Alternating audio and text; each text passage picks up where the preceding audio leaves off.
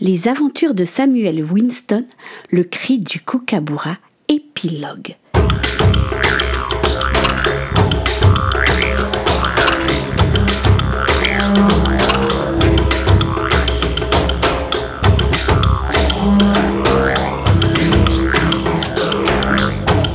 Samuel faisait les cent pas devant la serre du jardin de la maison des roses de Lady Amelia.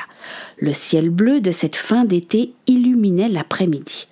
Oh mais bon sang, mais qu'est-ce qu'elles font? Le révérend Ross sortit de l'immense structure en verre. Des nouvelles de la mariée? demanda-t-il. Oh non pesta Samuel. Elle devrait être prête depuis un moment déjà.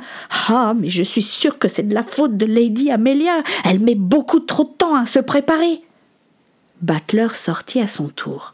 Très élégant dans son costume trois pièces, il tirait sur son col de chemise amidonné qui lui serrait le cou. Oh, je me réjouis de, de remettre mon vieux manteau, beaucoup plus confortable. Le, marié est en train de s'impatienter à l'intérieur. Ah bah, j'imagine bien.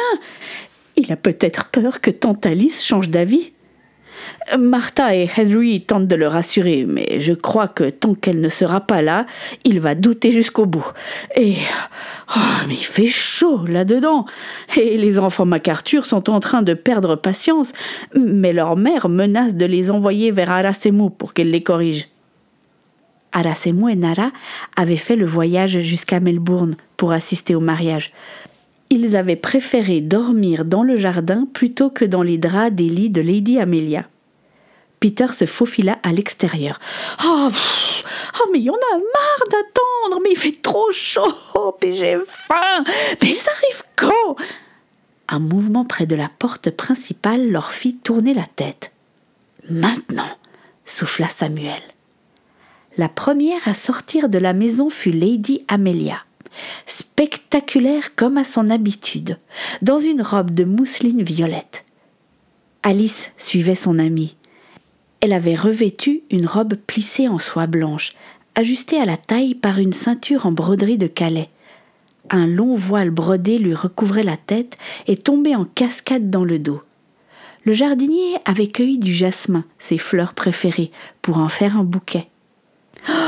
Samuel sentit son cœur s'emballer quand il vit Élisabeth derrière Alice. Sa robe rose pâle faisait ressortir le teint mat de sa peau. Miss Alberta avait fait des miracles pour dompter sa chevelure, un nain chignon torsadé sur sa nuque. Élisabeth arrangea le voile et elles descendirent les marches toutes les trois. Lady Amelia s'arrêta quelques secondes et embrassa Alice. Je file à l'intérieur, je ne veux pas rater ton entrée. Oh, tu aurais dû accepter de mettre le diadème en diamant, il aurait été parfait. Merci, Amélia, mais ça n'aurait pas été moi. Butler s'avança vers la sage-femme. Tu es resplendissante, Alice. Benjamin a beaucoup de chance aujourd'hui. Merci, John, rougit Alice. Je peux? demanda Butler en lui présentant le bras. Je crois que c'est le moment de t'amener vers lui. Il s'impatiente. Révérend Ross, la cérémonie peut enfin commencer. Samuel n'avait pas pu détacher ses yeux de son amie. Elle n'était pas retournée vivre dans sa tribu. Elle avait emménagé avec Alice pour que celle-ci puisse lui apprendre le métier de sage-femme. L'expérience vécue avec Etania ne l'avait pas découragée. Alice prenait du plaisir à transmettre ses connaissances. Elle avait promis à la jeune fille de la garder avec elle après son mariage avec Benjamin. Elisabeth était douée et elle ne voulait pas perdre une apprentie. Samuel avait retrouvé sa petite chambre à la pension des Baker et son travail au journal d'Iargus. Oh, il espérait un jour pouvoir prendre la place de Henry Baker une fois que celui-ci serait trop vieux pour travailler. Il partageait sa chambre avec son père et c'était bien ainsi. Butler avait été engagé comme homme à tout faire dans la maison de Lady Amelia. C'était un travail qui lui convenait bien, même si parfois elle trouvait que Lady Hastings se compliquait bien la vie et était bien trop exigeante. Elisabeth tira Samuel de sa rêverie. tu vas rester longtemps planté là? Ah, ah non, excuse-moi. C'est que tu es absolument magnifique. Il remarqua des traces sur ses avant-bras un peu cachés par le tissu de sa robe. Mais qu'est-ce que tu as ici? Je, me suis dessiné des signes aborigènes. comme ça, ma tribu est un peu avec moi. Samuel éclata de rire. Il entr'ouvrit sa chemise et dévoila également des dessins géométriques peints sur le torse.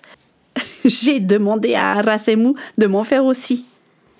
L'harmonium, transporté dans la serre, au prix de gros efforts, retentit et interrompit la conversation.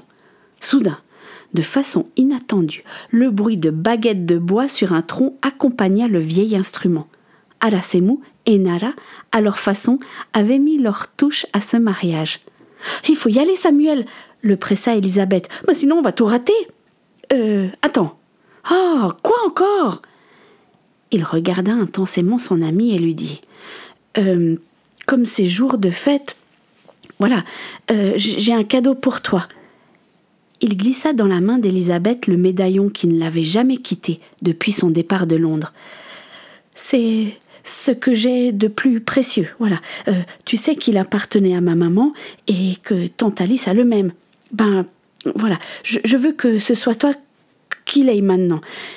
Elisabeth, je te fais la promesse devant Dieu qu'un jour, c'est moi qui me marierai avec toi. Il lui serra la main et lui effleura la joue d'un baiser. Une larme coula sur la joue de la jeune fille, mais un sourire éclatant vint vite l'effacer. Elle leva les bras au ciel, poussa un cri et se mit à danser autour de Samuel en tapant des pieds par terre.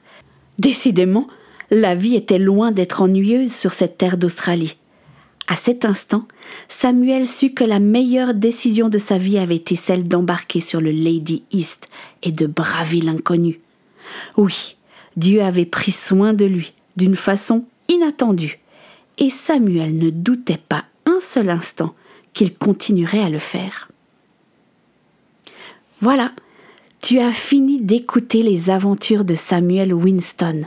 J'espère que tu as eu du plaisir à écouter cette histoire et que ça t'a donné un petit peu envie d'aller en Australie, parce que c'est un pays extraordinaire. Alors, cher auditeur, chère auditrice, je te souhaite plein de belles choses dans ta vie. Et j'aimerais te rappeler que parfois c'est vrai, l'inconnu fait peur, mais quand on ose y aller dans l'inconnu, on peut y trouver de si belles choses. Et n'oublie pas que Dieu sera là avec toi à chacun de tes pas. Voilà, je te dis à bientôt et peut-être qu'on se retrouvera pour une autre aventure, qui sait?